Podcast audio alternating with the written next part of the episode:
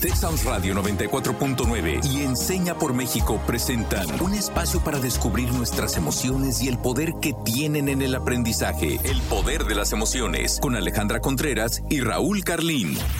Querida comunidad del Poder de las Emociones, les doy la bienvenida a este espacio seguro que construimos en colectivo. Yo soy Alejandra Contreras, alumna de Enseña por México, y hoy tenemos un tema que me causa mucha curiosidad y estoy segura que aprenderemos muchísimo.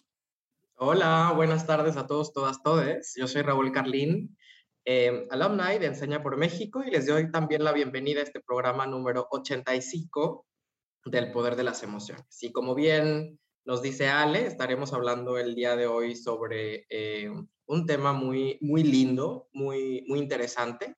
Este episodio precisamente se llama Poetry Slam, la contranarrativa, y para ello le quiero dar también la bienvenida a Canuto Roldán. Hola Canuto, ¿cómo estás? Hola, yo soy Canuto Roldán, gracias por invitarme. Eh, Raúl, Ale, a El Poder de las Emociones. Bueno, pues les cuento un poco de mí. Soy un poeta no binario de la Ciudad de México, alumni 2014 de Enseña por México y actualmente coordino el Circuito Nacional Poetry Slam MX y colaboro con Apiayala Poetry Slam, que es eh, la apuesta continental de este ejercicio, así como la apuesta intercontinental que se llama la World Poetry Slam Organization. Estas son tres agrupaciones dedicadas a promover la poesía en voz alta como un ejercicio social para la escucha de las narrativas y los afectos de la comunidad.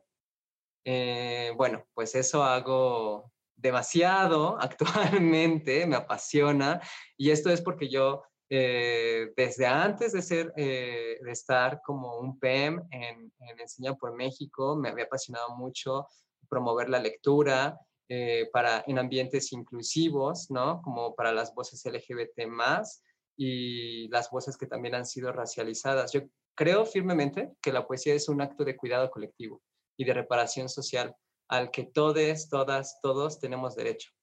Eh, y fíjense que, bueno, en el 2014, del 2014 al 2016, cuando fui un PM en, una comunidad llamada Cuatepecarinas en el Estado de México, eh, pues claro que también pude hacer este tipo de ejercicios con eh, mis estudiantes en ese momento para que pues pudieran escucharse de manera muy afectiva, incluyendo todas sus diferencias.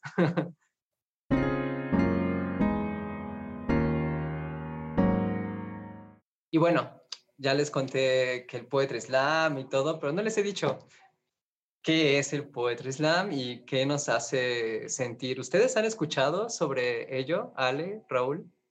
Yo debo de admitir que conozco un poco del tema gracias a mi hermano menor. Él veía en YouTube, eh, no sé, torneos o no sé cómo se, se define. Eh, y yo escuchaba a lo lejos y me di cuenta que expresaban ideas interesantes y me gustó que era una forma muy diferente de expresión, pero la verdad, poniendo un poco más de atención a los videos, viéndolos con él, me di cuenta que requiere de un manejo importante de las emociones, necesitas una gran habilidad para empatizar con las personas que te están escuchando, lograr captar la esencia de lo que quieres transmitir y también es que, eh, por lo que entiendo, es que es en muy poco tiempo.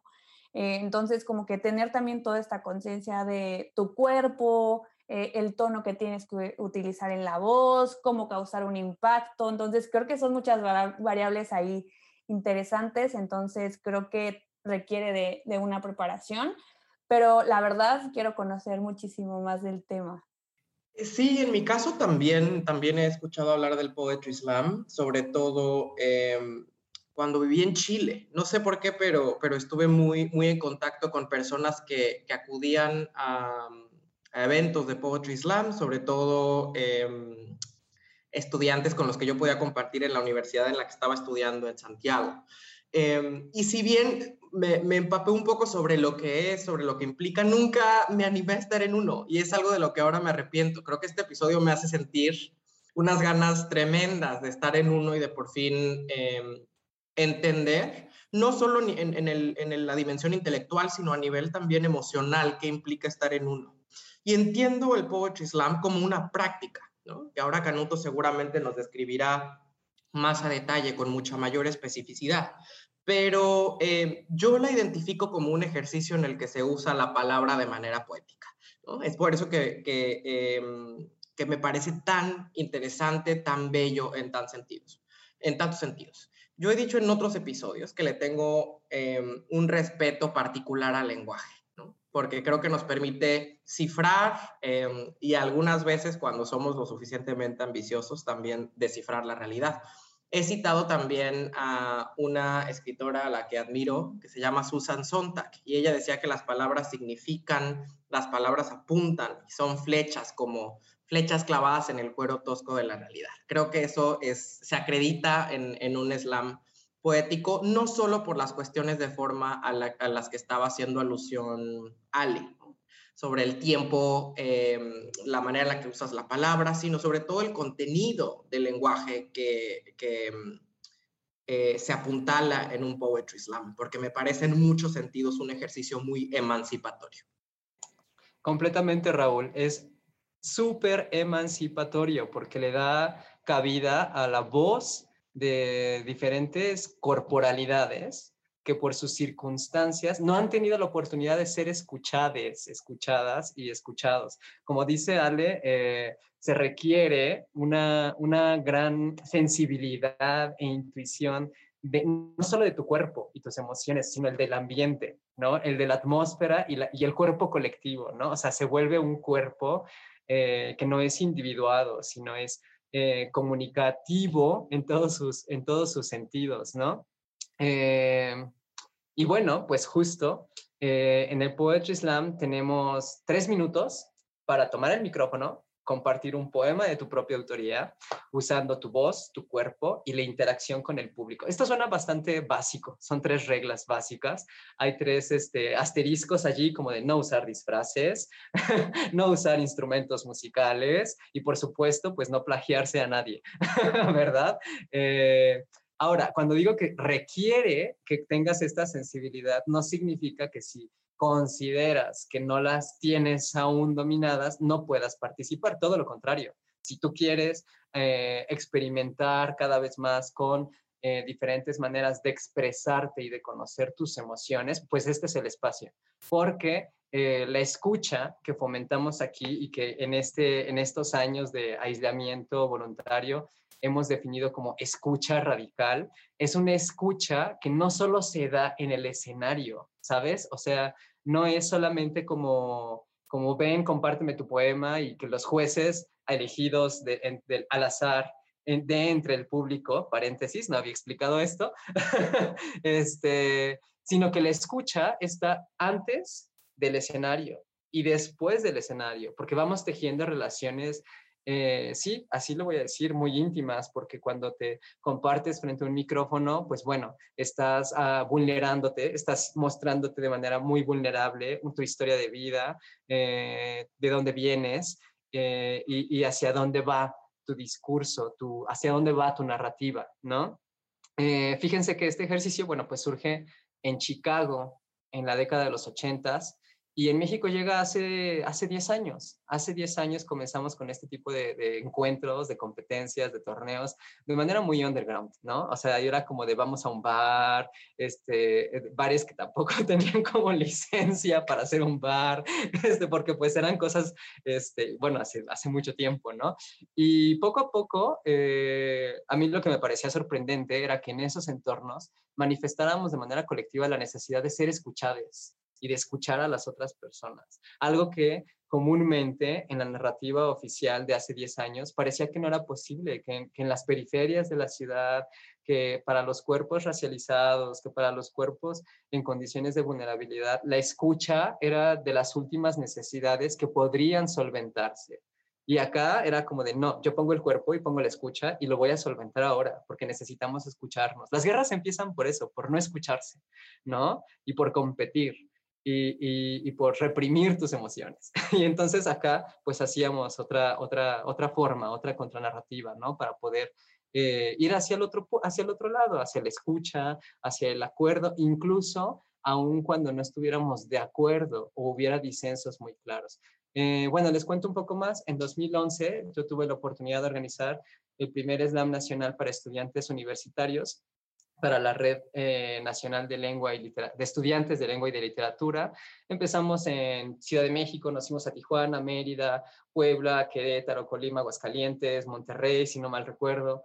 Y bueno, eh, después de ello, en 2017, junto con Poesía Trayecto, Poesía y Trayecto, Palabra, Oralidad, Mensaje y Diosa Loca, EFME, que son tres eh, personalidades que han hecho mucho por la escena, convocaron a 16 ligas de todo el país para que, bueno, por fin tuviera la forma de un torneo con eliminatorias, calendarios. Imagínense entonces que ya no era un evento así único, como de, ay, pues vamos, es viernes, ¿qué hacemos en la noche? Sino que ahora sabías que cada viernes de fin de mes en tu localidad habría una calificatoria, ¿no? Un torneo calificatorio para poder ser representante de tu comunidad.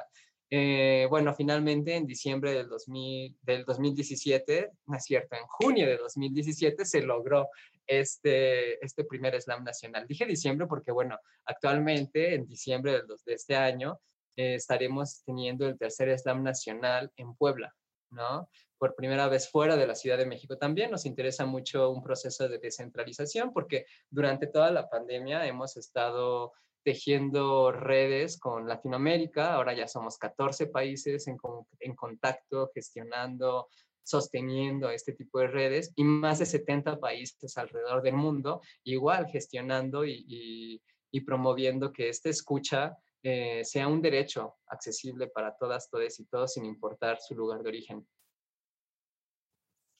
Qué interesante, Canuto. Quiero, quiero retomar un poco esto que dices, como el imperativo de descentralizar este ejercicio, porque creo que habla del espíritu del, del Poetry Slam. O sea, creo que un gran mito del idioma, el idioma con I mayúscula, es que nos ha nombrado a todos, a todas y a todos. Y este ejercicio de, por ejemplo, desdoblarlo, creo que nos habla de la importancia de, de reivindicar este, e, el nombre de este episodio, las contranarrativas, o sea, todos aquellos sujetos, todas aquellas narrativas que han quedado al margen de lo hegemónico. Y por eso es que eh, lo que es, el, el, Poetry Slam es tan emancipatorio como lo dijimos.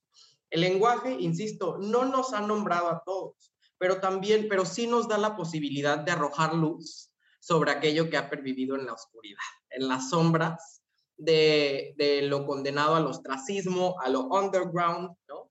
a lo contracultural. Em, y creo que como este mito, eh, hay otros que, que terminan por desmantelar este gran ejercicio del slam poético y me encantaría que los desbloqueáramos juntos y juntas y juntas.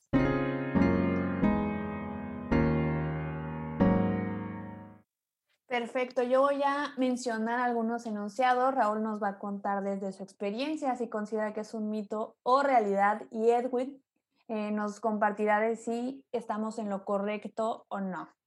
Entonces vamos a, comenzar. Esta manera de expresión puede dar eh, pie a comparaciones y me gustaría saber, ¿el poetry slam es igual a la poesía pero en voz alta? Yo creo que es una realidad, pero una realidad incompleta. O sea, creo que es, es el, Poetry Slam es un acto bello, es un, es un arte, sin embargo, es sobre todo un acto político. Por eso creo que justo como, como lo venimos mencionando en nuestras primeras intervenciones, tiene un componente de reivindicación social, tiene un contenido que sin ser panfletario, insisto, tiende a em, desvelar dinámicas de poder. Entonces, creo que no es simplemente, como creo que sugiere esta pregunta o este mito, eh, lucecitas montadas para escena, no es simple entretenimiento. Por eso creo que es una realidad, pero incompleta. Completamente de acuerdo. Es, es, más que poesía en voz alta, es una poesía colectiva y eso detona muchas dinámicas, devela dinámicas del uso de la palabra, de los privilegios, de quién ¿qué cuerpos pueden nombrarse? ¿Qué, cuerpos pueden ser escuchados, por ejemplo? ¿No? De ahí me surge otra duda. ¿El Poetry Slam busca unificar las voces? No, no, no, no. Este sí es un mito completo.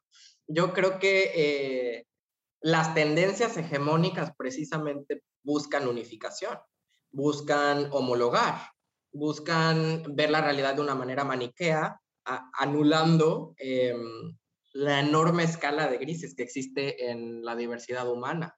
Entonces creo que justo lo que busca el Poetry Slam es em, precisamente poner sobre la mesa toda esa diversidad para que por primera vez en la historia em, sea algo visible para el mundo. O sea, tiene que ver con cuando, esto es una, esta es una frase repetida por muchos, que ya es un cliché, pero con el, con el lenguaje eh, precisamente nombramos el mundo. O sea, lo que no se nombra no existe. Eso es un, es, es, es cliché, pero sigue siendo realidad. Y eh, el Poetry Slam precisamente busca nombrar todo aquello que, insisto, ha quedado al margen de lo hegemónico, que hemos eh, anulado, hemos cancelado de nuestra validación humana, de nuestro reconocimiento humano. Es por eso que el Poetry Slam no me parece que busque unificar, al contrario, busca diversificar. Así es, y busca diversificar eh, desde sus propias voces protagónicas, es decir, eh, por ejemplo, que una voz trans de las periferias pueda ser enunciada y escuchada desde allí, desde quién es, desde su historia de vida y develar, eh, voy a decir acá una palabra este, medio categórica, pero lo sublime de su existencia, de narrarse a sí misma, ¿no? O sea, puede ser terrible toda la opresión que, le acontece y que le atraviesa el cuerpo, que le oprime para ser silenciada, pero también puede, eh, puede ser increíble encontrar allí la belleza de resistir y la belleza de, pasar el mensaje y de pedir el micrófono o tomarlo o arrebatarlo cuando tiene que arrebatarse, ¿no? Eh, entonces, sí, en cada espacio eh, se diversifica, ¿no? Y frente a esta diversificación de la palabra, el punto en común es, bueno, ¿y qué hacemos entonces frente a tantas diferencias?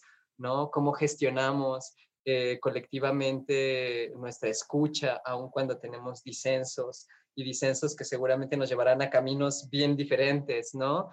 Eh, entonces, pues bueno, creo que es una suerte de ejercicio social muy complejo que retrata eh, nuestro día a día, en, el modo de relacionarnos, escucharnos y enunciarnos con la gente alrededor. Creo que nos estamos dando cuenta justo que conlleva mucho más que enunciar palabras. y creo que eh, está siendo como un despertar para muchos de nosotros conocer más sobre este tema y quiero terminar la sección resolviendo esta última duda.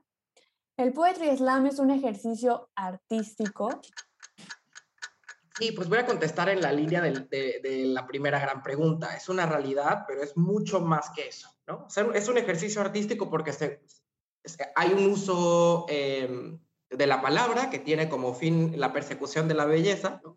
Eh, esa es para mí una, una definición muy básica del arte. Es una creación, es una manifestación de ideas y emociones que tiene como fin la belleza, ¿no? Pero además es un ejercicio social y político. y esto es algo que que creo que también hay que desmitificar, vamos a matar dos pájaros de un tiro. El arte es además político, así como el lenguaje es político. O sea, cuando decimos que el lenguaje es político es porque es una herramienta para nombrar eh, los cuerpos, las cuerpas. O sea, nosotros, al igual que habitamos un país, habitamos un lenguaje. Y tristemente, eh, hay cuerpos que han sido invisibilizados a lo largo de la historia. Y en ese sentido, importa quién enuncia, ¿no? porque importa la representación, pero es importante también sobre quién se enuncia, qué y a quién estamos nombrando con nuestra palabra. Y esto es un ejercicio que el Poetry Slam permite. Em, por eso creo que esto es una realidad también pero incompleta, porque el Poetry Slam es un ejercicio artístico y político. Yo voy a abonar, Raúl, porque sí, importa quién se enuncia y luego también importa quién le escucha.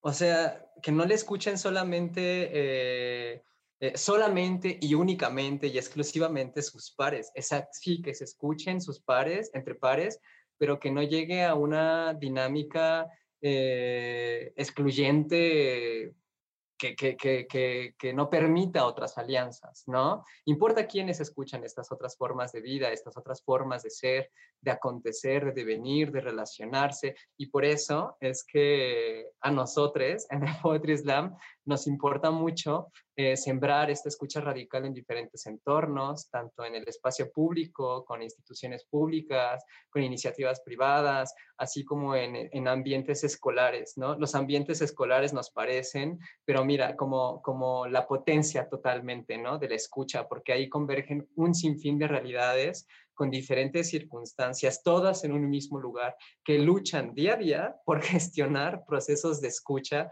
que les hagan llegar a acuerdos. ¿no? Yo creo que si en los espacios escolares tuviéramos ese gran aprendizaje inicial en el que podemos escucharnos, aún con diferencias grandes, y podemos asombrarnos y conmovernos.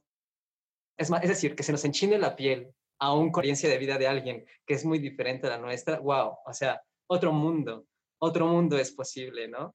Entonces, este, pues sí, yo quiero invitarles, ojalá podamos tener eh, más Poetry Slam en las escuelas. Es bien fácil hacer un ciclo, solo necesitan eh, un micrófono, bueno, ahora actualmente cámaras también, ¿no? En, la, deriva virtual, eh, un cronómetro, porque hay que, hay que, medir los tres minutos para hacer ajustes y que, y que todos tengan la misma oportunidad de uso de la palabra. Eh, y un jurado elegido al azar de entre el público, ¿no? Y ya ahí eh, la comunidad escolar puede decir, yo, yo quiero, tengo algo que compartir, puede ser un poema, no importa si fue escrito en verso, en prosa, hasta una carta de amor, eh, un, algo, un, un performance en proceso, un sentir, pues, ¿no? Una emoción allí derivándose en escritura es bienvenida, todos los sentires son bienvenidos y bueno, pues entonces eh, ojalá podamos impulsar más Poetry Slam en nuestras comunidades. Pues me encanta, me encanta la conversación que estamos teniendo y quisiera pasar precisamente a esta sección de tú que desbloqueaste hoy. Yo desbloqueo eh, dos cosas importantes. La primera es que saliendo de aquí voy a investigar a dónde puedo acudir a un, a un evento de Poetry Slam porque sigo sin entender cómo después de esta conversación y de conocer sobre, sobre esta práctica, eh, no he acudido a uno, caray.